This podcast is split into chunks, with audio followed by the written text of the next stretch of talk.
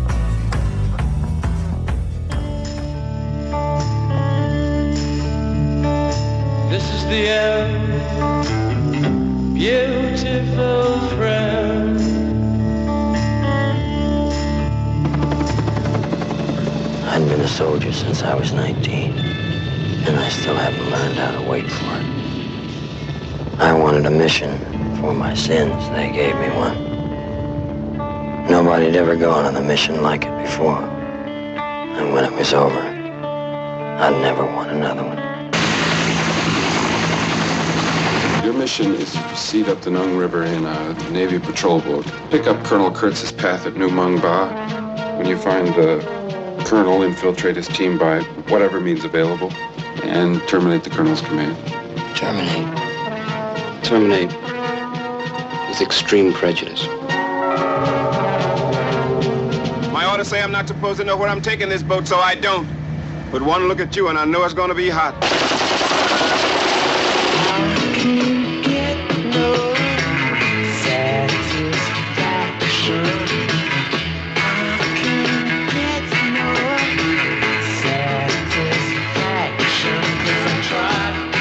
Pick your boat up and put it down like a baby right where you want it. This is the first of the night. Air Cav, son.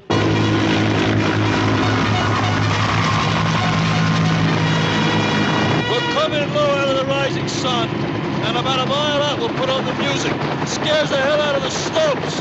My boys love it.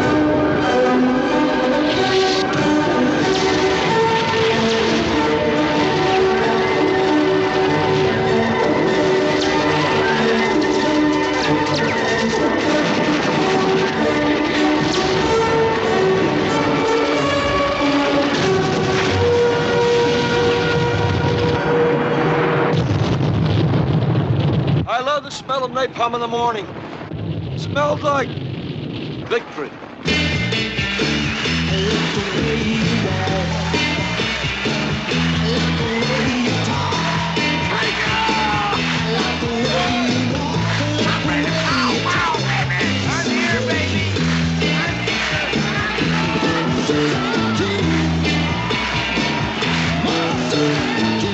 Man, this is better than Disneyland.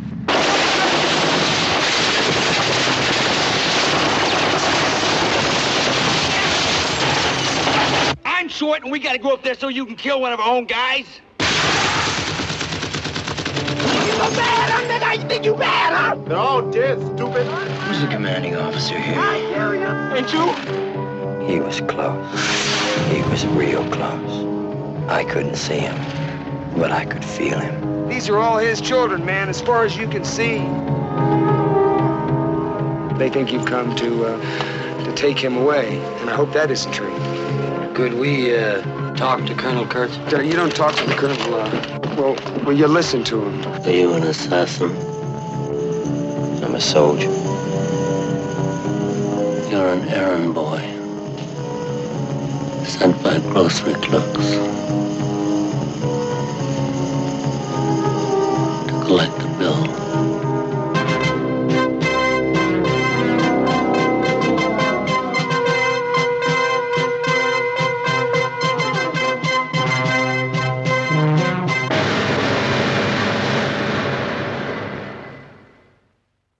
Right, guys, Jimbo here. Um, before we get started on this episode, um, we did have a new review that I just found in my email. Um, so I'd like to go ahead and put this at the beginning. Um, it's from April 9th, 2021. It's from Water Bubbles 995.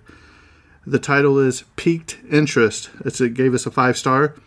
And it says, just recently got into this. The back and forth banner plus the information facts that I never heard before kept me invested. The only flaw, in my opinion, is the opener. Not the beginning disclaimer, but the opener. It takes so long to get into the actual talking, I first thought they were doing a podcast version of Mystery Science Theater 2000. If I wasn't driving when I first listened to this, I would not have given this a chance and changed it after the first 30 seconds. Again, this is my personal opinion and preference, hence why I am still giving this a 5 star signed Water Bubbles 995. Well, first of all, Water Bubbles, thanks for listening. Um, thanks for giving us a chance to stick with us. Um, one thing about our podcast, we will always have the disclaimer at the beginning, then we will always play our theme music, and then I try to play the original trailer as close to the original trailer that I can find. And then I usually throw out uh, a question to Kyle and to Terrence. Um, so you just give them a little, you know, breakers, uh, get the flow of the show going, and then we dive into the uh, episode. Um, and like you, I do have a very long drive to work. I drive two hours one way to work and then two hours on the way home.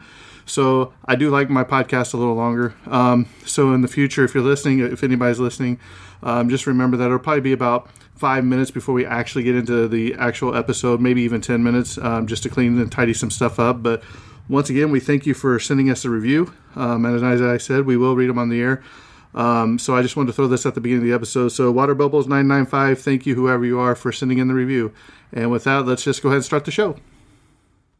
All right, guys, welcome back to the Tragedy of Cinema podcast. I'm your host, Jimbo, and once again, I'm joined by my fellow colleagues and friends, Kyle and Terrence. Kyle, Terrence, how you guys doing today? We're doing good. I smell the. I love the smell of napalm in the morning. Yeah, too bad I didn't like the rest of this movie. And I'm Terrence, all tired right? as usual. Terrence, t- t- tired Terrence. Um, before we get started, instead of throwing a question out today, we would like to take this moment for Kyle. Yes, the youngest person who got called out on Facebook by Mr. C. Kevin Donegan about an error that this young kid made during our recording of Star Wars. So, Kyle, we're going to give you this opportunity, this platform to show your remorse and apologize. I'm so sorry. I'm a bad boy who does not know movies, and my nerd cred is forever sullied. Um, I will retreat into a cave where I will never come back out again. But until that time, I will just be in sorrow that I said Peter Cushing was Dracula and not uh, Van Helsing in the original movies. Um, I'm embarrassed and ashamed, and um, I blame Terrence. And don't worry, we will be giving him 30 lashes as soon as this episode is over for you. As you. deserved. See Kevin Donegan. So thank But you again we'll for listening. so yes, we, he didn't even know you put that on the Facebook chat, so I thought I'd make him publicly uh, do it on audio form for you so you can have this as as, a small baby, I don't go on Facebook very often. as a when I uh, do, I get memento. roasted. Uh, well, even Terrence is going to start roasting you now. When I used to roast Terrence, now we got somebody even lower to, to toast, so that's fine. Bottom of the totem pole, such as So, as you might have seen or guessed or heard so far, we will be doing uh, the heavy, heavy movie of Apocalypse Now. Now, before we get too far into this, uh, parents with children, this is your typical war movie. Um, there's, of course, there's violence, um, but there's also some other stuff in there that may not be suitable for younger children. So we wanted to give that warning out if you're listening with your kids, and there's some stuff in this movie that you we're going to talk about that you may not want them to know, um, that you could turn it off now, listen to it, and then decide for yourself if you want to listen to it. So. With that being said, the warning's over, and we're going to jump into Apocalypse Now, and this is known as the 28th greatest movie of all time. all All time. And I don't know where they got that, but we'll get there. Hi, Terrence. Take it away. All right, Apocalypse Now. As stated, this movie's rated R. Um, I've been meaning to add that in, and I always forget. No, I'm going to start. But even though they've been on your notes since the beginning of time, you just always skip over. Uh, so yes, Apocalypse Now, rated R. Release date the 15th of August, 1979. Um, interesting note: this was supposed to come out April 7th, 1977, uh, but production just took forever. There was a lot of roadblocks with this. Um, they originally started filming in March 20th, 1976, and it took them to 79 to get this all wrapped up and done. So that there was, it- it'll pop up in you know your guys' facts and stuff. But uh, yeah, th- this was This movie was a, to come strugg- out- was yeah, a yeah, struggle it- to get it done. was a real big in struggle. every facet. well, even I don't think Mother Nature wanted them to Like, get it com- done either because complain there's about- typhoons and all that right? going on. and, and it's funny we complain about delays now. This is like a two year delay. It's crazy. Yeah. Um, so anyway, we're looking at a budget of uh, originally it was a budget of twelve million, uh, but after it was done filming, they ended up spending thirty one point five million. So More than double. heavily over budget, uh, which is other stuff we'll get into as we go along. Um, uh, but it was also part of sort of the stress and uh, anxieties that came with the whole set, and uh, especially for Coppola, uh, who. Who during the film was so stressed out that he suffered epileptic seizures, uh, he had a nervous breakdown, and had also allegedly did uh, threatened co- to commit suicide like three times. Uh, this this not only w- did it take forever to film and like a lot of uh, set problems and stuff, but there were a lot of uh, uh, issues as well, just like with like just And- with stress wise and mental stability of everybody just getting this done. And I would put side note, like, although I think this movie's very good, absolutely not worth that at all. I don't care. Like, if you're in any place in your life where you're working that hard on anything, maybe stop. Yeah, but I think a lot of that contributed to Marlon Brando in this movie too. Of course. because he was very hard to work with, and we'll get to that later. yeah, too. I'll get to that later for sure. Now it is to note that uh, Coppola put everything into this, and when I mean everything, the thirty million came from his own Own pocket. pocket, yep. Uh, so if he this movie didn't make it, he would be done. Uh, So he, a lot was riding on this, and that added to the stress of this movie, uh, especially for Coppola. Yeah. Uh, Ride so- or nothing, you know, ride or Yeah, die. right. Just, oh my Yeah, gosh. he even mortgaged his house yeah. yeah, You know, and and the Napa Valley Winery to finish the film. I was like, he gave everything, man. really Yeah. did give everything. he really believed in the Um, project and it paid off for him. Yeah, and that's that's part of it was uh, uh, he planned for an initial 14 week shoot for the movie in the Philippines in the spring of uh, 1976. Uh, with the schedule, like you were saying, the typhoon happened. Uh, it nearly ruined all of the set and equipment, uh, and it forced production to shut down for eight weeks. Uh, then he continued to shoot with uh, just just recklessly, just trying to shoot whatever he could, uh, just to get something. Um, uh, and that that was all big part of the pushing of the filming. Crazy stuff. So Truly, oh, yeah. over the top. Yeah. Uh, now we have uh, the numbers, which there we go. Uh, so yeah, uh, just talked about the budget. I'm jumbling myself in my own. A little mix around, but we'll get there, everyone. We'll Try to stick with All me. right, So in me. opening weekend, And it made uh, 118. Uh, uh, I think I wrote my down my numbers wrong. Opening weekend. I, I guess it just it really bombed opening weekend. I'm pretty sure I wrote that down right. Yeah, yeah. So uh, opening weekend, it did not do well at all. Like really, really bad. Um, 118,000. uh, which Woefully uh, inadequate. 430 if 100 for 432 if you count for a thousand if you count for inflation. So just just really bad. Um, but it did come back. Uh, gross USA, it made 83.4 million. And then if you can count for inflation, that's 304.5 million. So just enough to do decent. Uh, cumulative worldwide gross, we're looking at 92.1 million. So that makes up for a lot. Yeah, definitely a sigh of relief for Francis there. exactly, exactly. And then if you count for inflation, that's uh, 336.2 million. Now, if we're looking at the box office numbers, um, this is where it comes out on top, though. Uh, opening weekend, it, it didn't do good, but uh, the box office of August 1979, at number one in August, we're looking at Apocalypse Now uh, for 78.7 million. Then two was North Dallas 40, and then number three was The Seduction of Joe uh, Tynan, which I've never heard of either of those two movies. now we're looking at the box office of 1979. Usually I do the top five, but we're going to do top six because Apocalypse Now is right at number six at 78.7 million. Okay. Uh, at number one, we have Superman. That made Great movie. Yeah, so that made uh, 93.2 million. Uh, number two, we have Amityville Horror. Number three, we have Rocky Two. Number four, we have Star Trek: The Motion Picture. And number five, we have Alien. So just a really stacked uh, box office list of movies. Great top five. Yeah. So so it, it contended with some some really big movies, and to hit at number six, uh, I, I think it, you know that's that's really good. So obviously, this was directed by Francis Ford Coppola, who in the past we've covered The Godfather. Um, other movies he's done is Bram Stoker's Dracula. He's also done The Outsiders uh, and Jack with uh, Robin Williams. Robin Williams, Yeah, yeah. yeah, yeah. Uh, writing credits also goes to uh, John uh, Milius, who wrote Conan the Barbarian, Conan, Red Dawn, and Clear and Present Danger, and he even wrote for a video game, uh, Homefront. So a little bit of everything. Yeah. Yeah. And a, a lot with like, uh, besides for the Conan and Conan the Barbarian, but a lot of them like with the same themes of like war and stuff. It's Yeah. very interesting. Long fatal career.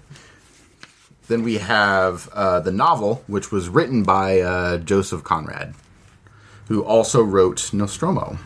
That was really the only book that stood out that when I was looking at the other books that he wrote. Yeah, what's that book about there, Terrence? I have no idea. It's about, it's I about am familiar with the name. Jimmo. It just it just stood out to me because To be fair, I, know, I don't think you mean about Nostromo either, besides it being the name of the ship on, on Alien.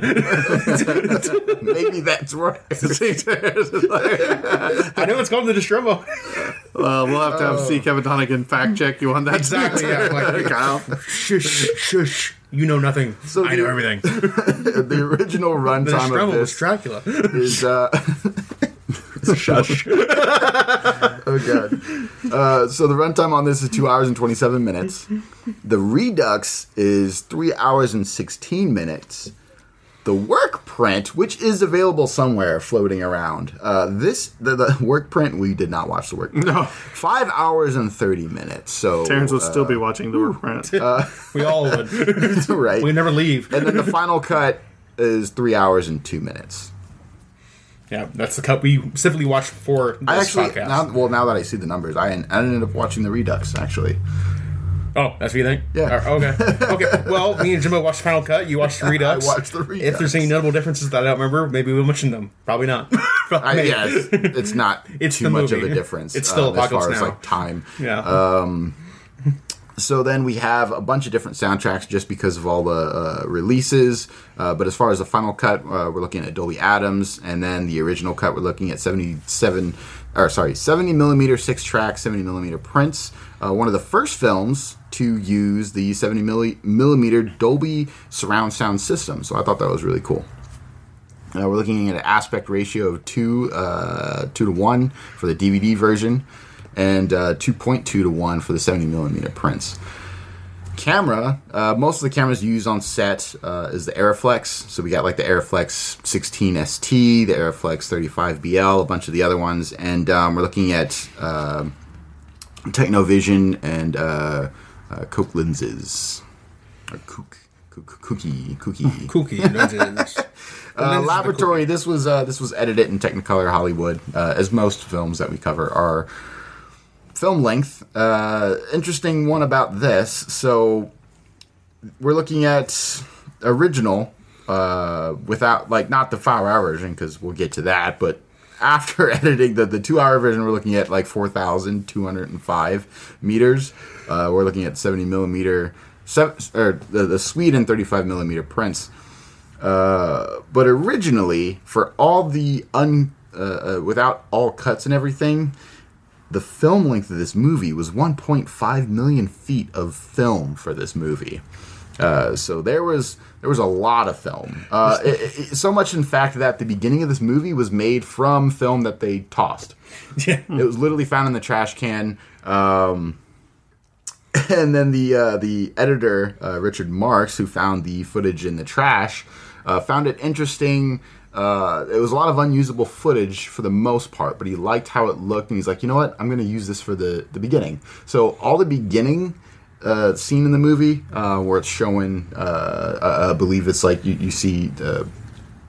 Uh, part of the you know woodland The apartments and the woodland areas. Yeah. Um, a, a lot of that, like like that footage, uh, the nom footage, it was was footage they originally tossed, and then he reused it for the intro of this movie. So I thought that was really interesting. it definitely. Ha- yeah, it definitely has a little more of a, I don't know, a grainy feel to it. I think that it gives a little more uh, sense of uh, sincerity or like a, Realism. Realism, to, Yeah. yeah. to a degree. Yeah, it, it really feels you're in there.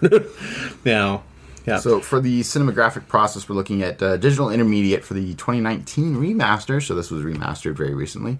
Uh, then we have uh, the final cut was done in Dolby Vision, then uh, Technovision uh, anamorphic, and then uh, Todd AO35 anamorphic. We got the printed film format, uh, 35 millimeter, and then 70 millimeter blown up, blown up.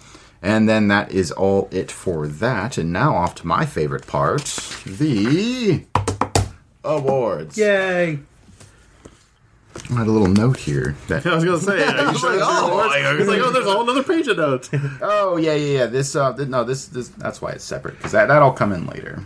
That'll come in later. We'll get there. We'll get there. Um, oh, Little uh, pretty much. I mean, I, I guess I could now. So, um, the cinematographer, I know the cinematographer had uh, difficulties uh, surrounding Marlon Brando uh, because he expected him to show up to the location army fit. Uh, instead, he showed up over pounds. 300 pounds. Yeah, 88 pounds heavier. or something. And so uh, they had to figure out how to film him uh, without just without noting how heavy he looked. So uh, that's why a lot of his scenes are in shadows. Uh, that was a quick on the spur sort Mm-hmm. of thing they had to do. Like, okay, well, we'll just film him in shadow. It'll make more mysterious. From him the more dark, mysterious dark rooms, from the back. And it Yeah. did make him more mysterious and sort of this like you know foreboding character that you has been built up through the whole movie. Basically, this ghost almost. Exactly, exactly. Um, so that that's that little uh, effect that I had. So a lot of silhouettes, a lot of shadows to fit him into the movie that he did not fit into. Yeah, or just clothes. Marlon That's true. They, they also um, all, all the clothes that they had fitted for him for the movie. None of them could fit. yeah, so they had to dress him in all black to slim him up a little bit for the figure. And I would have just put him in a toga, a bed sheet or something. yeah, So now off to the awards. Which we placed him on the spot. So Academy Awards USA 1980, they won Best Cinematography. Uh, we're looking at uh, ooh, right away. All right, Vitero uh, Serraro. Hooked on phonics worked for Terrence. Those are fun. Best Sound, uh, Best Picture, Best Actor in Supporting Role, Robert Duvall. Best Director, obviously Coppola. Uh, best Writing Screenplay based on material from another medium. Uh, so yes, this, as mentioned before, is based off a book. Uh, so uh, John Milius and Francis Ford Coppola. Best Art Direction, Set Decoration, and Best Film Editing. Golden Globes USA 1980, they won Best Director Motion Picture, Best Actor in a Supporting Role Motion Picture, Robert Duvall, uh, tied with Melvyn Douglas from Being There, which, and then they won Best Original Score Motion Picture, and then they were nominated for Best Motion Picture Drama. BAFTA Awards 1980, they won Best Direction, Best Supporting Actor, once again Robert Duvall, uh, nominated for um, the Anthony Asquith Award for Film Music, and then the nomination for the BAFTA Film Award of Best Actor, Best Cinematography, and Best Editing. There are some really good cinematography shots in this movie. Didn't win the Children's Choice Award. Unfortunate. the uh, American Cinema Editors, USA 1980. They were nominated for Best Edited Film Feature. American Movie Awards 1980. They won Best Supporting Actor. Uh, and then here's here's where they go a bit international, which was interesting and surprising. Um, so, uh, awards of Japanese Academy 1981. They were nominated for uh, award of the Japanese Academy Best Foreign Language Film. Uh, they were also uh, this movie also made it into the British Society of Cinematographers 1979, uh, no- nominated for Best Cinematography Award.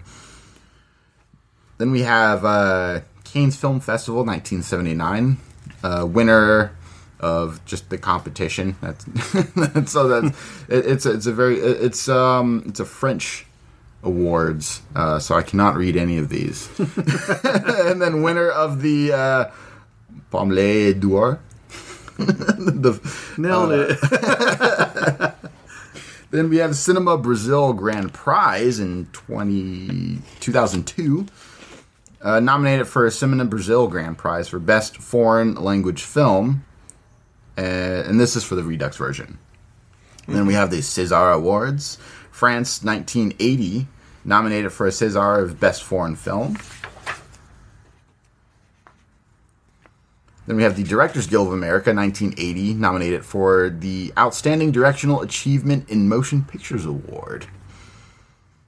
Then we have Golden Screen in Germany, just to show like how popular this was uh, overseas. Uh, they won the Golden Screen. Uh, the Grammy Awards 1980, they were nominated for the Grammy of Best Album Original Score Written for a Motion Picture or Television Special. Mm-hmm. So it's interesting even to be like nominated for that because Or that lane for the Redux version specifically and all those kind of things. Sure. yeah, uh, it- this one doesn't state, uh, but I would imagine uh, this was 1980, so uh, the Redux version came out in. Let's see if I was clever enough to write that down. Hopefully, we'll find out. I know, right? Uh, Came out after the first film. Fun fact. Nope, not at all. Let me see if I can check the World Wide Web for this kind of information. Got it. We'll just keep going while you're doing that. Uh, we have the Jupiter Awards 1979, nominated for Best International Actor, Marlon Brando. Interesting. Apocalypse Now Redux was released in 2001. Ooh, okay. So, a little bit later, just a little bit. no, just a little bit, bud. London Critics Circle uh, Film Awards 2010 for the uh, they won the 30th year anniversary award. So interesting. That's an interesting award. Uh, let me skip some of these. Online Film and Television Association in 2000 they won the uh, Film Hall of Fame Motion Picture Award. Uh, the Turkish Film Critics Association won uh, for Best Foreign Film. And then this is one I actually wanted to highlight. It's the first time I'm seeing it, and it's it's very interesting. So this is the World Stunt Awards in 2002. They were nominated for quite a few stunts, um, and they actually what what I think is cool is they actually say the stunt that they were nominated for. So in particular, um, they were nominated for the best fire stunt. Uh, there's a scene where the helicopter blows up above the schoolyard, engulfing uh, four stuntmen in flames.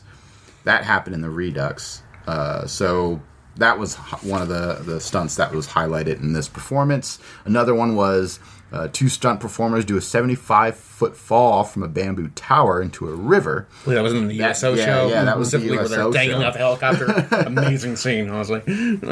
Uh, then there's the uh, duh, duh, duh, let's see. Ah, but yeah, best. So that was the best high work. We got best aerial work, which is the opening scene uh, at the Battle of Charlie's Point, where the helicopters enter the scene in formation as they launch. Um, we have best work with a vehicle. Uh, that one was during Charlie's Point battle car goes off the bridge. Ah, when the when the when the car goes off into the bridge and uh, the driver and passengers all jump off. That that's when, that's when they were clearing the, the beach so they can surf. It's kind of like unrated how much action is actually in this movie. Oh yeah, for sure, yeah. for sure. Uh, even best water work, we got two stunt performers surf through the explosions at the Battle of Charlie's Point. uh, best stor- stunt coordinator and or second uh, unit director sequence. Uh, once again, Battle at Charlie's Point.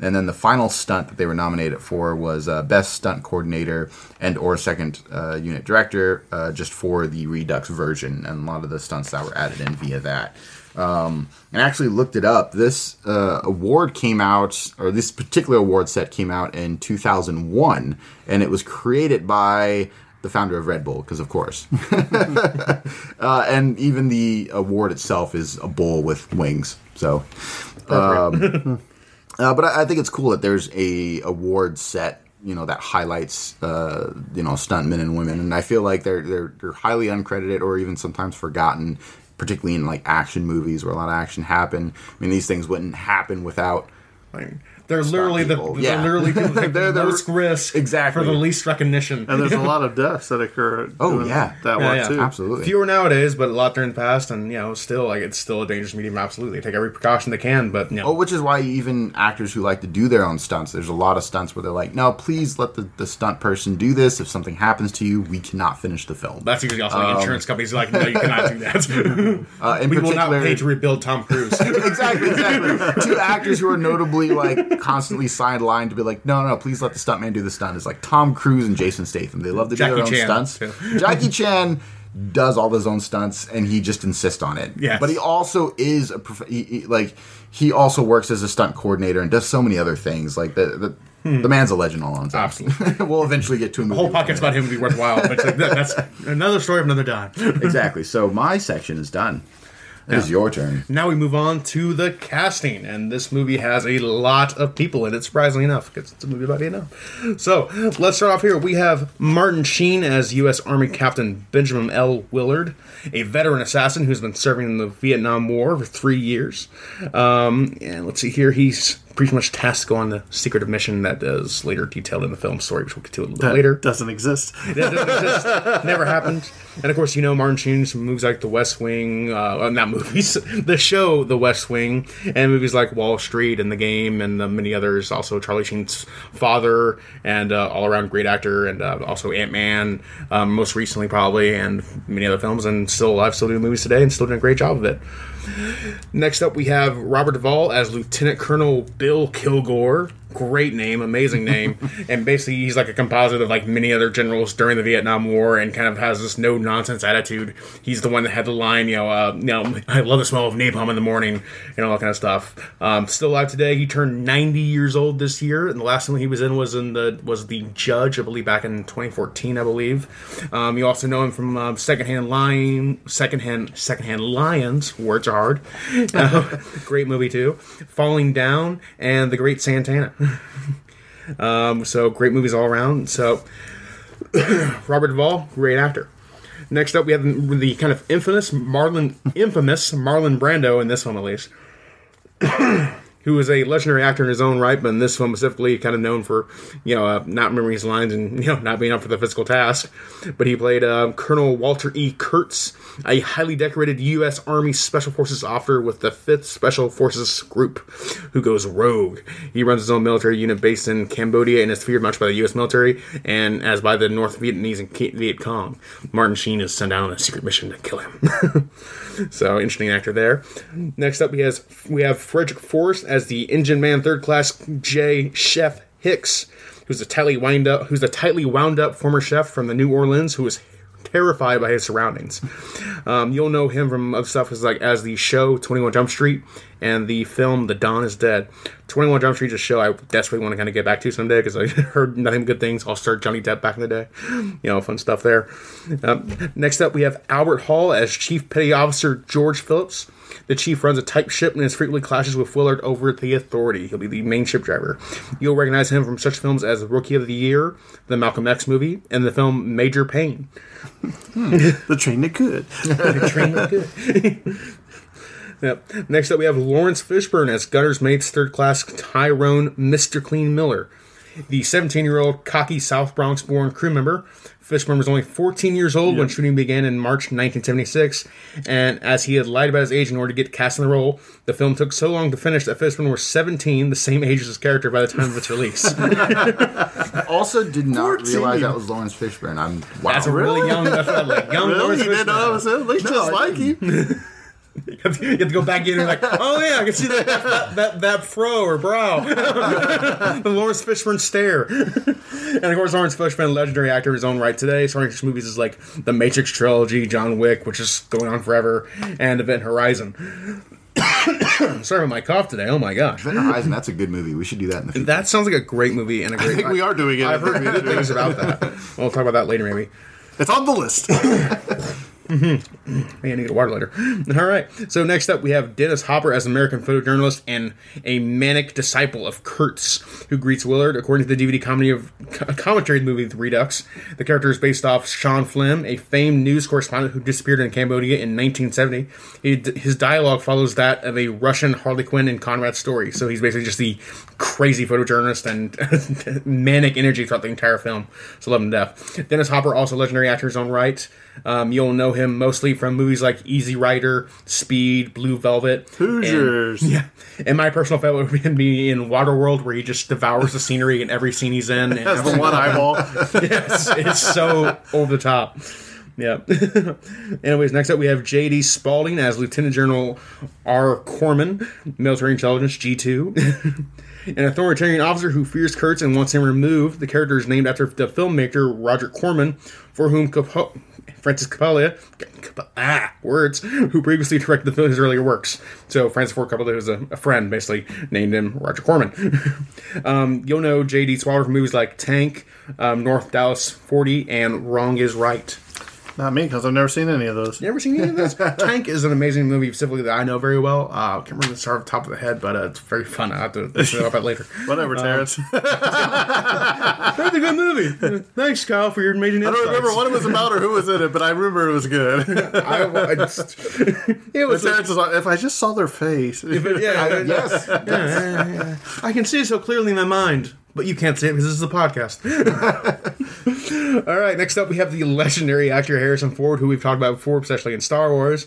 But of course, you'll know him very well as Indiana Jones and uh, you know uh, Han Solo in Star Wars, and This was right uh, before he filmed Star Wars. This is right before he became a big star. This is one of his first roles where it's like, oh hey, that's Harrison Ford right there. He looks really thin and Yeah. downplayed. Nothing about his role. and uh, he's like kind of like an, just like an intelligence officer in the, one of the meeting scenes, and that's basically all you see him in. Yep. But of course, you know him like Data Kane in Blade Runner and The Fugitive and Air Force One. So American Graffiti. yeah, the list goes on with that gentleman. yeah. yeah. Yeah. Witness. And- yeah, so truly kind of over the top there. And lastly, it was directed by Francis Ford Coppola, who of course directed movies like The Godfather and Bram Stoker's Dracula, um, not with the not the other Dracula. no, Peter Cushing. no, no, that would be Van Helsing there. and Kyle. and Rain and Rainmaker. I think that's going to be a running joke from here on out. That's just going Well, let's, let's see how it goes. I'll Instead of Terrence, you're going to be Peter Cushing in it. yeah, Peter Cushing. yeah. um, R. Lee Ermey, uh, this is the drone instructor. He's also uncredited, but he is the helicopter pilot in later in the film. And that wraps up the casting You know what he's famous for, right? uh, for uh, the. Oh my gosh! I, I just know he went around. It was to, a full metal um, jacket, of course, yes, as the drill yes, instructor yes. Full Metal Jacket. That's why I was waiting for you. Like- yeah, no, I had to think of the title of the movie. I knew it off the top of my head, but uh, So we Kyle- record this podcast very early. If you don't know, sometimes we're not awake. Really? You already had a Denny's Grand Slam each. I, I, I, Just shut up, Jim. hey, uh, water boy, why don't you go get some water as well? We'll, go ahead and continue on with the notes that way. Grab everybody water so you can wet your whistle and everything. Mm-hmm. Um, well, he's going to grab everybody one there. Oh. Yeah. Yeah. Throw me one. Here. Don't hit the microphone. Okay. So we got a water here, and we're on our way. So, um, this movie, what was crazy about this movie and filming this movie is all the footage. Coppola was shooting this, but he never got to review any of the film until it got back to the states because the Philippines did not have a studio over there, a movie studio where he could see it. So he's Yeah. filming this blindly. Pretty which, much. How hard would that be? It- you know what? It's a, it's amazing. It turned out how it did, knowing that. Well, no, that but they say like a lot of the chopper scenes and a lot of that when there was audio, that Yeah. all that audio had to be dubbed in because the choppers were so loud that Oh, yeah. none of the audio could be done. So they would have to go through and um, dub that in later in the day. helicopters are in, insanely loud. Like that, that. That's why you know in the movies you always see them wearing the the, the headset and, that they have to talk to each other through because you cannot talk to each other without that. So um, I remember in particular when I was when I was in Afghanistan, we would there's a couple locations that we went by Hilo, and then like they were trying to tell me how to put the strap on, and hell, and I can't I can't hear them because we don't have the comms. So I'm just like, what? And I'm just like, put it on like this, and I'm like, I don't know what you're saying, but just gesturing motion, just like Yeah. You put the strap on your body. You're like, I know that part. but how? Seatbelt. but yeah, no, they- yeah. I don't hear Uh, a click. I don't hear a click. You can't hear anything. You're in a helicopter. any scene that's filmed with a helicopter, yeah, you, you best believe every the, the audio's dubbed because it's yeah. Right. So we've obviously discussed this. This took a long time to film, uh, years. Um, it said it took Coppola nearly three years to edit the footage. Um, because Coppola soon learned that you know uh, Martin Sheen, so some of his uh, voice work needed to be redone, but he was too busy to do it. So uh, he had to br- brought in his brother Joe Estevez, who uh, was nearly sounded identical, to perform the new tracks. Um, Estevez was also used as a stand-in when Sheen suffered his heart attack during the shoot in 1976.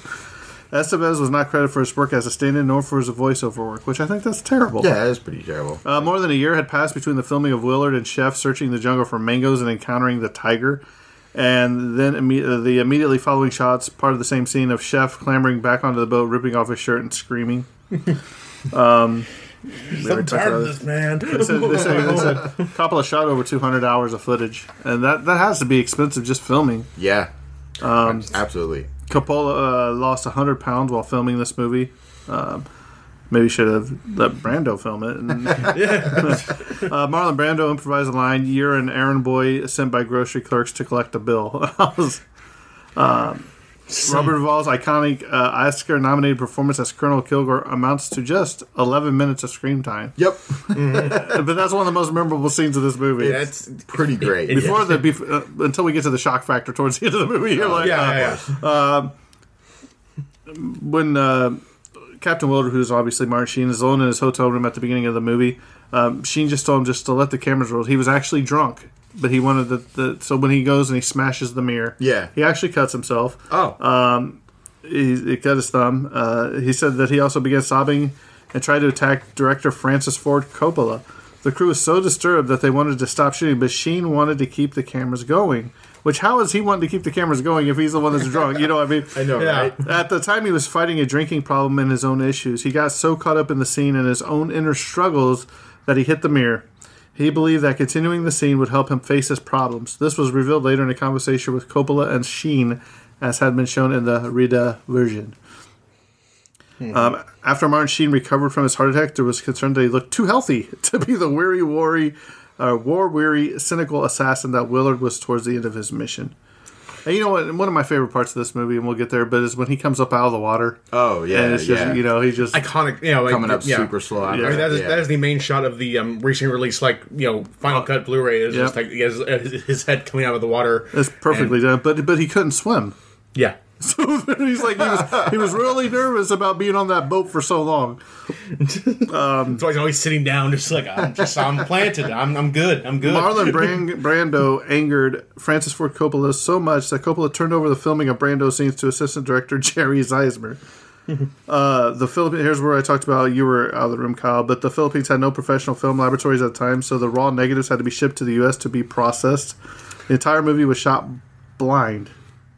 Coppola never saw a shot on film until after returning to California. oh my gosh. No wonder he shot 200 things because he tried to splice something together 200 hours. Gotta make sure we have enough. Surely I got some All right, good here's, here's, out. here's uh, it came up in the notes that we'll talk about here. The shock factor in this movie. Um, there is a scene of where a water buffalo is slaughtered in this film, and it is a real water buffalo.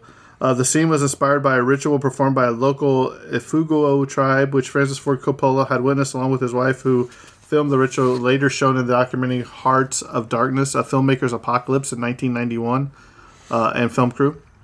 Although it was an American production subject to an American animal cruelty laws, scenes filmed in the Philippines were not policed nor monitored. The American Humane Society, uh, Humane Association gave this film an unacceptable rating for this incident. But you know, we might, something that may be a law here in America may not necessarily be a law elsewhere in the world. Well, here, here's a here's another fact about that scene. So that was going to happen anyway. It's not like they did that for the scene. Right. Like that they the that was a um, real ritual. For that was the yeah process yeah. Of getting the It, water it was buffalo it was at- basically like a, a water buffalo they were going to sl- slaughter for their tribe anyway. Hey, hey, can so I- then can I watch like, this? hey, Yeah. can we film it? And they're like, yeah, okay, sure. Sure, why not? we don't care. Yeah. Um, but it is definitely a shock factor when you watch it, though. You're like, uh, what did I That's just the watch? symbolic mondo of Martin Sheen, you know, butchering Marlon Brando. You know, it's So Marlon Marlon Brando once again, you know, uh, wanted to improvise a lot of his dialogue, which he did, including an 18 minute speech, two minutes of which survived the final cut. Um, at the end of the speech, Brando reportedly said to Francis Ford Coppola, "Francis, I've gone as far as I can go. If you need more, you can get another actor. I was like, this guy is just like over the top, you know what I mean? But we remember from Godfather or Oh, something, he was always. Yeah. Just an incredibly difficult. This said Coppola spent yeah, several days reading Joseph Conrad's Heart of Darkness out loud to Marlon Brando because he didn't read it before he got to the set. Um, also, there was a lot of damage that was actually real uh, napalm. Uh, so the uh, they destroyed several palm trees. Oh, wow. And burnt several tires and everything. I got more in here about it, but the um, editing the helicopter napalm attack took one year to complete. Approximately ten percent of the entire film's footage shot 130,000 feet was from that sequence. wow. Yep. That's some. Ins- no one in this movie is so insanely expensive when so far over budget. Right. Like it was always a story of just like this film was just h- held film. Well, another fun fact is um, they were trying uh, for a lot of the scenes that involved like you know uh, uh, flying and stuff like that. They were they were trying to get because some movies do get help from the Department of Defense. To Yes. like, oh yeah, yeah, we'll showcase our gear. like most films exactly. with any kind of like any kind of Um, military this thing. one didn't Yeah. uh, because they were like, nah, this kind of really feels like you know anti-war in Vietnam, so we're, we're not going to help you out with this one. Mm-hmm. Right. Uh, Marlon Brando was paid one million in advance. Uh, he threatened to quit and keep the advance. Francis Ford Coppola told his agent, "I don't care." And if they couldn't get Brando, then they would try to get Jack Nicholson, Robert Redford, or Al Pacino. Brando eventually turned up late, drunk, and about 88 pounds overweight, which uh, Terrence had already stated. He admitted he hadn't read the script uh, or Heart of Darkness. He just, hey, I'm here to collect a paycheck, I guess. Uh, he read Coppola's script and refused to do it. After several days of arguments over single lines of dialogue, Coppola agreed to an ad lib style script, which Brando filmed mostly in shadows. What kind of actor just has that kind of prestige that. I'm, I'm surprised that he was that he like knowing how he is that he was their first choice. It but like, especially since Coppola had worked with him on The Godfather, he Yeah. would have had to known a little bit, but Like, maybe yeah, he this hadn't got to that difficult to point. You know, with. yeah. I would have went with Pacino. anybody else really. Harrison Yeah. Ford was allowed to pick his own character's name. He chose he chose G. Lucas. It honors George Lucas. Um, the scene in which the helicopter swooped in on the village while playing the Ride of Valkyries was meant to be an I- ironic comment on the Vietnam War. Um, when Francis Ford Coppola asked Al Pacino to play Willard, Pacino turned him down, saying, I know what this is going to be like. You're going to be up there in a helicopter telling me what to do, and I'm going to be down there in the swamp for five months. the shoot actually lasted 16 months. If Pacino had signed on, it would have felt like stunt casting, like a gimmicky Godfather reunion. Oh man, Pacino, Pacino's great, dude. Uh, Sam Bottoms was on speed, LSD, and marijuana during the shooting of his scenes for this movie. So It was the '70s. Who wasn't? Brando, probably. um, the icon- here it is. Here's the uh, the the scene, the, the iconic opening scene of the palm trees burning under a storm of napalm. Involved the destruction of a real forest. So not only are they making the Humane Society mad, now uh, all the Environmental environmentalists. Society Thank you. Around 1,200 gallons of gasoline were poured over the palm trees and then set alight. Tires were also burned to generate uh, more smoke for the shot, while canisters were dropped on the area to look like falling napalm. Acres of forest were destroyed in a matter of seconds. Boy, you better get that right in one take. uh, since the movie was filmed in the Philippines, which was in the midst of their own war with rebels, environmental issues was not a big priority. Francis Ford Coppola later said, "They never let you in the U.S. The environmentalists would kill you." wow, a lot of liberties they took with this film. right. Uh, the Philippine President Ferdinand Marcos agreed to let uh, the, his army supply the helicopters and pilots used in the film. Uh, the tape recording that Clean gets in the mail was recorded actually by Laurence Fishburne's own mother. So that made it a little bit more, is incredible. yeah, realistic. Uh, military sets for this movie were nearly destroyed by a hurricane during filming. Instead of breaking them down and starting over, the partially destroyed sets were used to create new scenes in the movie, including the scene in The Redux, uh, where the playmates are stranded at the deserted military base. Oh base. yeah, Uh, the famous line "Terminate with extreme prejudice" is spoken by assistant director Jerry Ziesmer. Yeah, it was not invented by the screenwriters at all. Coppola himself is uh, also has a cameo in the film. In the Yeah, very the beginning, reporter, he's yep. the reporter who's like, just just keep going, like you're running into the action. And So, so Brando didn't obviously only have a problem with Coppola. He also had a problem with Dennis Hopper. Yeah. So this is this is this blows my mind. So according to Dennis, no, this is Dennis Hopper. Uh, God rest his soul. Uh, Marlon Brando yelled at him over a simple misunderstanding. I don't even know what it was. He then decided to deliberately antagonize Brando whenever he could. This resulted in Brando refusing to share the set with him. the one and only scene that they share together being sh- having to be shot on separate nights. So when Kurtz throws the book at Hopper's photojournalist character and calls him a mutt, one can only assume that was Brando's genuine feelings about him. Oh man. Did he like anybody? Just it's one of those just like actors are babies to a certain extent. Just like Did he like That's your anybody? though? job. Get the job done. I mean, it- it's surprising the man finds work sometimes. Right. The people on the railroad were Vietnamese refugees who had come to the Philippines less than six weeks earlier. Uh, Steve McQueen, he also turned down the role of Willard, Captain Willard. He had initially verbally agreed to play him when Francis Ford Coppola agreed to his three salary of $3 million. But after thinking about the fact that the work would require several months of on location shooting in the Philippine jungle, McQueen told Coppola, I'd rather play Kilgore role instead, which would require much less location work as long as he would still be paid his full salary. So he wanted to do a l- less, Less far work, more, more money, salary. same same money. Because So. Coppola, who was essentially self-financing the We movie, simply could not afford him and said no. Uh, during some sequences, the sound of the helicopters were created on a synthesizer to blend in with the music. Uh, unknown to Francis Ford Coppola, Martin Sheen could not swim, and he was always scared when when he was do- filming most of his boat scenes. Uh, he, he eventually told Coppola later on in his years. Uh, the the beginning of the movie, uh, Willard is in the uh, underwear and punching the mirrors. It was on Martin Sheen's 36th birthday, so about as old as Terrence, almost. A couple years, six.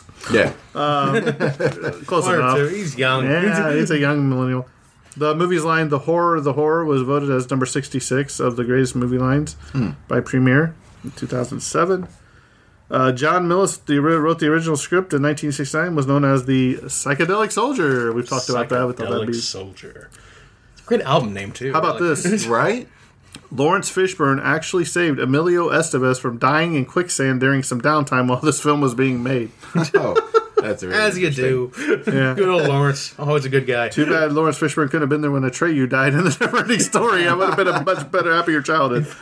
Alternate universe somewhere. Laurence Fishburne. I got your horse. It's right over his shoulder. Just walks out. No problem. Regular day for Laurence Fishburne. Kilgore says he's a goofy foot. This means he surfs with his right foot forward, whereas most people have their left foot forward. The movie's line, I love the smell of napalm in the morning, which uh, Kyle had obviously quoted at the beginning of this episode, was voted as the number 12 movie quote by the American Film Institute and the number 45 of the 100 greatest movie lines of all time by Premiere in 2007. Fun personal fact: I knew the line and didn't know where the line came from. You know, as years goes on, it only comes more true for most people. Uh, this film was not shot in Vietnam, but rather it was shot in the Philippines. The surfing sh- the surfing scenes were shot in a place called Baler or Aurora, which now has surf shops. The beach is now called Charlie Beach after the line from the movie. Other scenes were shot in various uh, other locations, such as Zambales, uh, north of Subic Bay, which was a uh, U.S. Navy base on a beach near IBA, Iba. A typhoon struck at that time, and yet the crew shot a few scenes. It is also shot in Pagsanjan near Manila. Francis Ford Coppola initially wanted to shoot the movie in Vietnam, but felt that would be too dangerous, as it would be difficult to convince the cast and crew. Well, I guess so when there's still a war going on. Uh, Kyle, you have some more notes? I got some more notes right here. Don't you worry. All right, so at the end of the USO show, filmed about halfway through the movie, the Playboy Bunnies and the MC leave by helicopter. The MC was actually played by Bill Graham, who unfortunately later died in a helicopter crash in a helicopter crash in 1991. So a little sad coincidence there. The IMAX poster for the Kong Skull Island movie, released in 2017, is actually a homage to the original iconic one sheet for this movie, Apocalypse Now. Hmm. Great little moment. The boat's name that Martin Sheen and the rest of the soldiers um, drive on the entire time for the river. Um, the boat's name is Erebus, referring to the son of the Greek god of utter darkness. As the film's movie source novel was Joseph Conrad's Heart of Darkness, um, the you know the you know the backseat is a forward tour of the PBR. Um, the words "God's country" are written on it. The steel gun shield taking the gun mount on the back of the boat is marked with the words "Canned Heat." as a kind of a, a Greek mythology kind of illusion and about the descent into darkness that the film is. Yeah. Yeah, in Kurtz Village, um, the motto are seen. Uh, the scene uh, there's graffiti on a wall, spray painted that says "Our motto: Apocalypse Now." It's actually painted on the wall.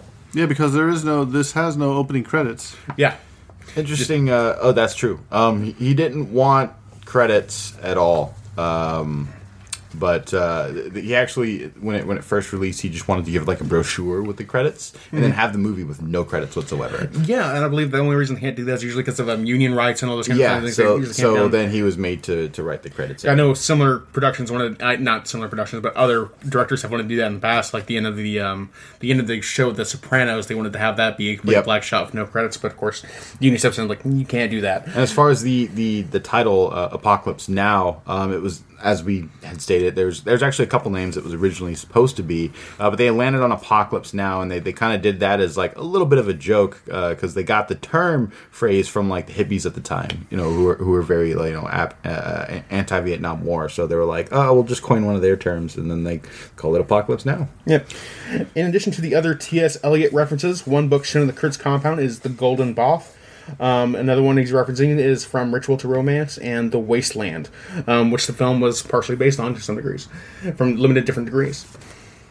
Um, Animaniacs. Um, um, Did you say the Animaniacs? Yes, the Animaniacs. The Who Kurtz thought we'd, we'd be referencing a kids' cartoon and talking about this movie? But Yeah, yes, I probably thought what like it was a good idea. Those Yakko and Wakko and Dot Warner being sent down to Warner Brothers Studio to see Chief Mr. Plotz to distant soundstage to pull the plug. The movie crazed by an egomaniacal director. You know, egomaniacal director being Francis Ford. Pretty funny. Animaniacs Great never shy to say some crazy stuff. Yeah. Um, the film cast uh, includes four Oscar winners at the time, you know, being Marlon Brando, Robert Duvall, Ra- Francis Ford Coppola, and um, Vittorio Stor- Storaro. I'm sure I got that perfectly right. And six Oscar nominees with Dennis Hopper, Frederick Forrest, Harrison Ford, Laurence Fishburne, Evan Lottman, Evan Lottman, and Roman Coppola. So it's quite a all-star cast later on who who went on to have amazing careers afterwards too, especially with Laurence Fishburne. Next up, we said the film was originally distributed by United Artists. Since then, ownership has switched from the United Artists to MGM, then Zero, then Zoetrope Studios, and now to Paramount Pictures. So it's trade hands many times, and a lot of people had basically a, fi- a lot of companies have had a financial interest in making sure this movie is still being distributed nowadays because it's such a classic. which explains all the different releases. Yeah. Um, many critics at the time felt Marlon Brando was always too old. It was too old and too heavy to play Kurtz, which I wholeheartedly agree with. And apparently Francis Ford Coppola and everyone else also agreed, except Marlon Brando, I guess. um, next up, the music during the helicopter scene is Wagner's "Ride of the Valkyries," and the neutral music was about being speared, about about speared men charging. So that's a great moment just like having the helicopters charging being symbolic of basically Roman empires charging down and you know killing lots of people. So over top there, and definitely an iconic scene. And uh, once again, we talked about this helicopter scenes going on. Which uh, a lot of different other mediums play homage to that same scene a lot. Exactly, yeah. Like Family Guy's done it. Every, everyone, Animaniacs probably done it. Who am I kidding? yeah. Uh, on March 5th, the year of film filming, uh, Martin Sheen had a heart attack and struggled for a quarter of a mile to reach help. By that time, the film was already so over budget, even he worried funding would be halted if word about his condition were to reach the investors. And instead, he claimed he suffered a heat stroke instead.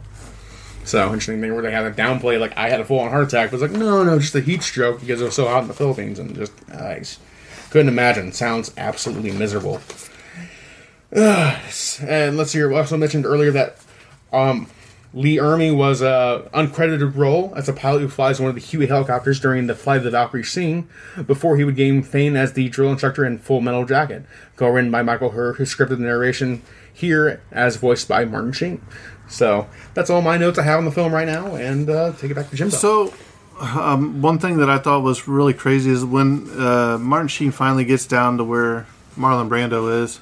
Um, all those people that were there, that they, they treated Marlon Brando like a god almost.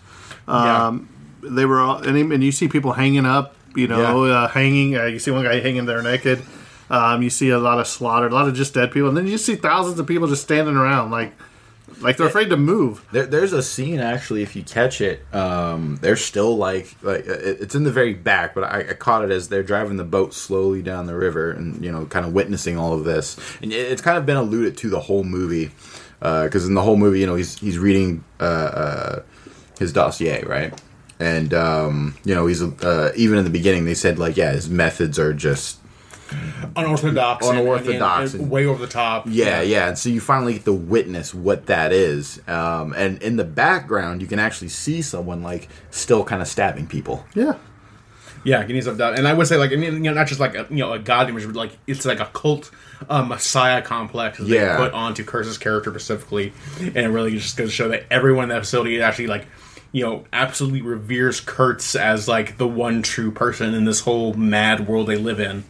And they follow his every directive, even though it's clear that he's a madman himself. And even, even the film implies that Kurtz himself is aware that he's probably lost it at this point. Yeah, Well, and this is the point where um, uh, Willard, which is Sheen, he, he, he- Brando knows why he's there. He Yeah. knows he's there to kill him. Yeah, But they have those inf- interesting conversations back and forth, like all night, and you know, and Yeah. you know, all that drinking and whatever they're doing. Um, but uh, when the the climax of this movie, uh, it's that night where they're slaughtering the water buffalo, and this is where Sheen's like, he's gonna go. You know, he goes in there and uh, slaughters slaughters Kurtz. Brando just like the water buffalo. Um, and then here's what got me is like he just basically gets in a boat. He tells as a chef that has the dog that says we're going uh, leaving. Um, no, it's, know- it's Lance. Uh, Chef got beheaded.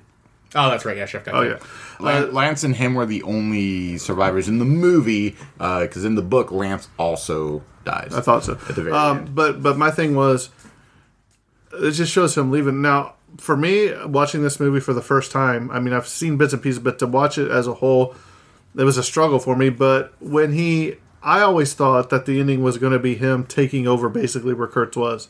Yeah. Because you could tell that his mentality breakdown was to the point where he actually starting to understand what Kurtz was going through. You know well, what you I mean? understood from the like, beginning. I mean, right. that, that was part of the, his confusion. And he's of, like, why do I want to kill this guy when he's reading his first he's going into his past and he's like he's accomplished things that i tried to accomplish and failed and then from there um uh, you know he, he reads about sort of like his ideals and his like uh, his prior sort of methods and he's like agreeing with it and at, at, at some point and he mentions it near the end where he's like um, i thought i would know what i would want to do when i saw him uh, uh, at the end of the river Yeah. but i got there and i, st- I still don't know if like uh, do, do i want to kill this guy Uh, he's Do I not conflicted by to? his duty to kill him and the unorthodox things, but also his entire admiration for how much he accomplished in the war, Exactly. and uh, to recognize that, like, of course you lost your mind of this, but of course I can't judge you at all because he's himself is just as lost as Kurtz is. Exactly, Right. and, Even if he and they know it. actually kind of portray that in um, uh, like sort of the getting lost not only in uh, Kurtz's character and um, uh, Willard's character, but also uh, in Lance. I mean, you see Lance at the beginning of the movie. You know, he's just your average young soldier, and like by the end, the dude's gone. Like he's compl- like he Yeah. uh, like but even by mid movie the dude is just now he's like using drugs and stuff and like he's he's gone um and then by the end he's he's just fully immersed himself in, in the madness and he's he's a completely different person No sign of any freedom or way out. And yeah, you're just locked in that mindset the rest of your life. and you can even see him kind of slip uh, when um, Clean dies, because obviously everybody's worried about Clean, and then he gets out and he's just like, "Where's the puppy?" You know what I mean? um, but you can s- sort of see this this desensitization uh, in, in everyone uh, at some point of like just just the whole entire war, and this was you know uh, sort of the issue, and a lot of things are highlighted in this movie. I mean, the, in the beginning, you got uh, PTSD gets highlighted with him not being able to cope with being back and wanting to go back, and then once he's done with that mission, he's like, I shouldn't have gone back. Uh, That's a common thing. Um, And what uh, another scene that got me was when they roll up on the um, when they roll up on that uh, boat that just has like groceries on it. You know what I mean? Yeah. And he's like, "Oh, these people are are hiding something." You know, they go Yeah. there and they just slaughter everybody. You know what I mean? And I was like, and they didn't have nothing but the puppy. You know what I mean? There, there was it was just a normal average Yeah. family on the Yeah. river completely trying. innocent, and they just murdered them out of the blue Right. and got away with it, and that's just there's no closure to that at all. It Right. just happened. It just happened. It's It's like crime. it's just everyday, just everyday thing, you know. And It's Vietnam. and that's all another thing that's highlighted. He's like, wait, how come I'm I have to kill this guy in particular when literally I this everybody's a uh, uh, um, Yeah, who hasn't killed an innocent person? yeah in who Vietnam? hasn't Right. Yeah, Like, that that idea of just like you know, like who hasn't slipped up? It's like in we're all way? murderers because so- this this is where wasn't this where uh, Martin or yeah Martin Sheen's like, uh, hey, let's just go. Uh, don't stop. Don't stop. Just go. And Oh, then yeah. he stops, and they're all over there, and then he just picks up the gun, and just kills them all. And he's like, "I Yeah. told you not to stop. Let's go." You know, and everybody's like, "Oh boy, you know, what are we dealing with here?" and Um, so uh, you know that's that once again like plays in a big part of the, the, the desensitization of, of, of war you know among soldiers uh, especially being in theater so long i mean you um, I, I believe the guys on the boat had been on there like what 17 months i think they yeah, said something like Yeah, that. about that. Point. uh, I did like the the captain of the boat though. I Chief really, was awesome. I thought he really. Um, I like his final scene specifically when he tries to actually pull him down on the arrow. Right, yeah, it is it's- so yeah. insane. um, so all of this shock was just yeah it's like a spear yeah that that's a yeah you're in a war and you go by a spear that's a terrible way to go yeah. Um, he was he was he was he was a good chief. Uh, it, was, it was kind of sad to see the whole crew go, just like you know, slowly all all die out. Because I mean, they were all like interesting characters in their own right, you know. yeah, they Yeah. they each had their own little. And largely, like before that mission, it, it's clear that they did everything in their power to actually do it right by the book and all that kind of stuff, and actually try and be um, morally righteous in their situation. And then they just got into that descent into madness Yeah. against their own will, basically. And uh, it- you know, it's sad to see them all go and uh, basically pay a cost with no real payoff. Yeah. you know, uh, just as war. All right, Kyle, give me your thoughts on this movie, and then we'll go to Terrence, and I'll wrap her up. you know, to me, it's it's uh, you know, it's an interesting movie because it's just like it's not a movie that I feel like um, I would say I truly enjoy watching, but a movie that um, I, I do hold in great reverence because I think it's an excellent film. And it's amazing that it got made in the first place. For how many struggles it ever suffered through. Um, but I, I recommend people watch the film maybe once in their life, maybe twice in their life. But it's uh, it's uh, a heavy film. So Let me ask you a question then. Do you think it deserves to be in the top 100 greatest movies of all time? Yes, absolutely. I, I, I didn't know if you were done with your I, I comment. got no follow up for that. Yes, absolutely. To be in the top five, but It's it's you know it, it is a it is a work of art. It is um, part of American history. But usually, when you say something is one of the greatest movies of all time, it's something that you can sit down and watch over and over again and get enjoyment out of it. To me, this is not one of those movies. Because okay, let, I mean, we can even look back at a movie that we have covered as Citizen Kane. That's not a movie that people could sit down and watch over and over. But the reason why it makes the top is because what it did cinematography wise, right? This does something completely different. And uh, I mean, if you're all done, I can Yeah, start. go ahead. yeah, well, I was gonna get Yeah, so, you know, I, part of what makes the movie so incredible too is the struggles that they overcame just in making it. In fact, they had that such a good final product as an end result. You know, and it is a heavy subject matter that is deeply entrenched into American history, obviously, and that makes it a point where it's like it, I feel like it deserves to be in the top 100 movies of all time because it's one the movies like you know, like you have not. You know, you have not seen how far cinema can go until you've seen, Yeah. you know, Apocalypse Now. so I, I think it's it's good because, and I personally did uh, enjoy watching the movie. Um, now it's definitely not a movie I'll watch over and over again, but it, it, it was my first time watching it, um, and I did enjoy it. Now it also could be because I'm looking at it from a, a you know a veteran's perspective and a veteran lens, but like I think in itself, there's a lot to analytically break down, and like I was saying, uh, it breaks down into dis- desensitiz- ah, I keep messing up. Desensitized. Desensitization of you know being in war, the desensitization of um, just you know. Uh, death and all that stuff when you're co- sort of in that situation it highlights ptsd it highlights sort of um, you know questioning oneself when you're doing these things right Yeah. and so um, And, and I agree. I think it's important to understand those mindsets. And I think the film does an excellent job of bringing those out to Exactly. people like me who haven't had experience. I'm not a military veteran. I, I don't I don't I don't know what that truly is. But this movie gives me a, i- uh, somewhat of an idea of that perspective and the dismay and how you know what war truly is. In my in, Exactly, in and that was another big creators. thing. Um, was a lot of people wanted to paint this as an anti-war movie, and Coppola was like, "No, it's not." And even the, the the the writer of the book was like, "This isn't anti-war. It's just showing what it is." And that, that the, the big thing about uh, you know this movie and even the war itself is it, it it highlights what war is. I mean, all before this, it was always sort of. Um, paint it in a certain type of lens as far as movies go, and even the media itself. It wasn't until the Nam War happened that it just all came out uncensored. Well, And Coppola then- even said he's like um, somebody asking us. Uh, he said this isn't a, a movie about Vietnam. He said it is Vietnam. Yeah. you know what I mean. So he was trying to get the actual projection. But see, then now when you see something like this and another movie that we'll cover in the future, uh, like Platoon, Yeah, Um, different ends of the pers- uh, spectrum. Um, to me, I watched this movie, and to me, I didn't see it as a war movie.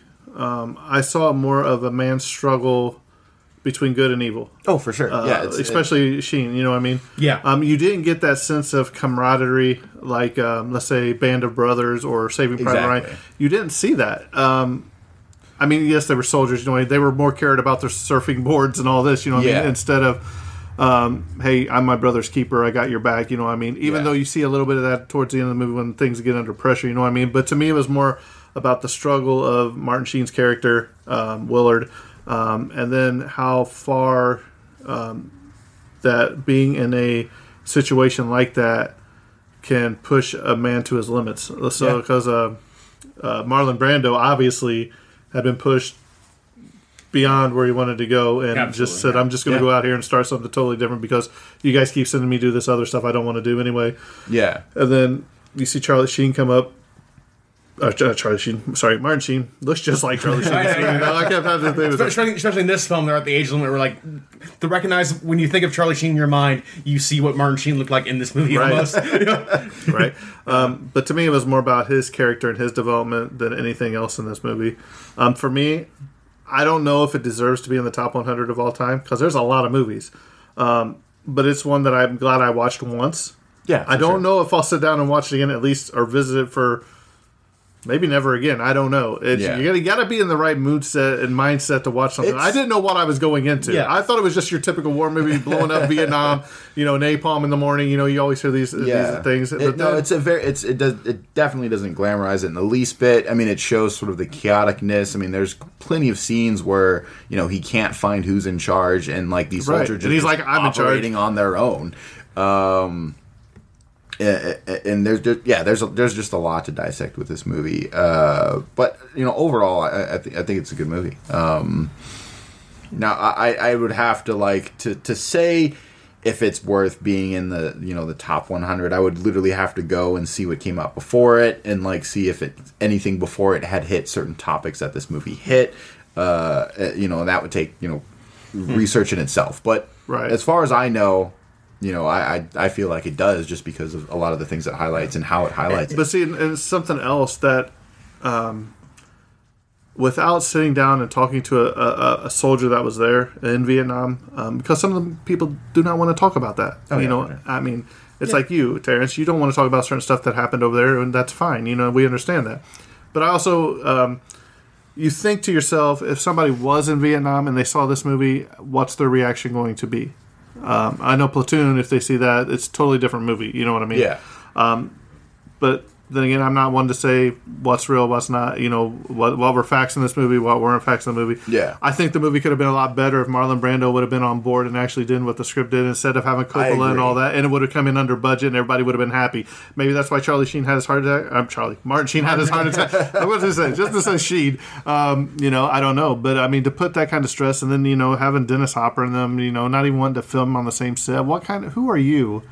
To Right. say that you're not going to film with me on this. It's like I'm not filming with Kyle on this podcast. Kyle, call us from your house in uh, Southern Indiana. You know it's, what I mean? it's oddly like it's it's uncommon, but it's just common enough for it to be annoying. Where you hear Yeah, a lot of this, you hear a lot of even this- today, you know, on set, you know, you'll have certain actors that have disputes, and Right, but my thing is, film separately. They don't. But but what I'm saying is, with that, it doesn't matter if, if you like Kyle or not. The fact is, you got a job to do, and they go in there and they do their job as a professional. Yeah. Uh, they- they're not going to go have lunch on lunch break out the set and all that. But when they come back, it's really weird when it's two people that are supposed to be lovers in the movie and they they don't Oh, even yeah. like each other. They have to kiss and all that. You know what I mean? yeah. But we're going to rattle on long enough with this movie. So to me, eh, I'd give it about a seven out of ten. Uh, for me, that, that's just my perspective. So. Um, you can follow us on social media at Facebook at the Tragedy Cinema Podcast Group. Um, we have a lot of fun in there, even when people point out Kyle's mistakes, and Kyle doesn't even realize that he made a mistake. So My life was a mistake. Don't worry. Right. so let us know let us know what you thought about Apocalypse Now. Send me an email at the gmail.com. We will read them on the air. We don't care. Um, but it was definitely a, a definitely a once in a lifetime for me to watch that. Um, it's, a, it's a tough watch, It oh is. yeah, no, it's it's a very especially if you don't know what you're watching going into it, and then you get to the end of the scene and you're like, "What's happening with the water buffalo slaughter and Yeah. and all this?" So, uh, just That was parents the beware. first thing I googled after I. I watched it. Is I this was like, real? "This looks real," and then I looked up, I'm like, "Oh, it is. It is real. Yeah, I was like, man, that's pretty good artwork, you know. so Well, I think this episode's uh, rallied on long enough, so I think this episode's coming to a close, and that's a wrap. And Kyle, take it away. And cut.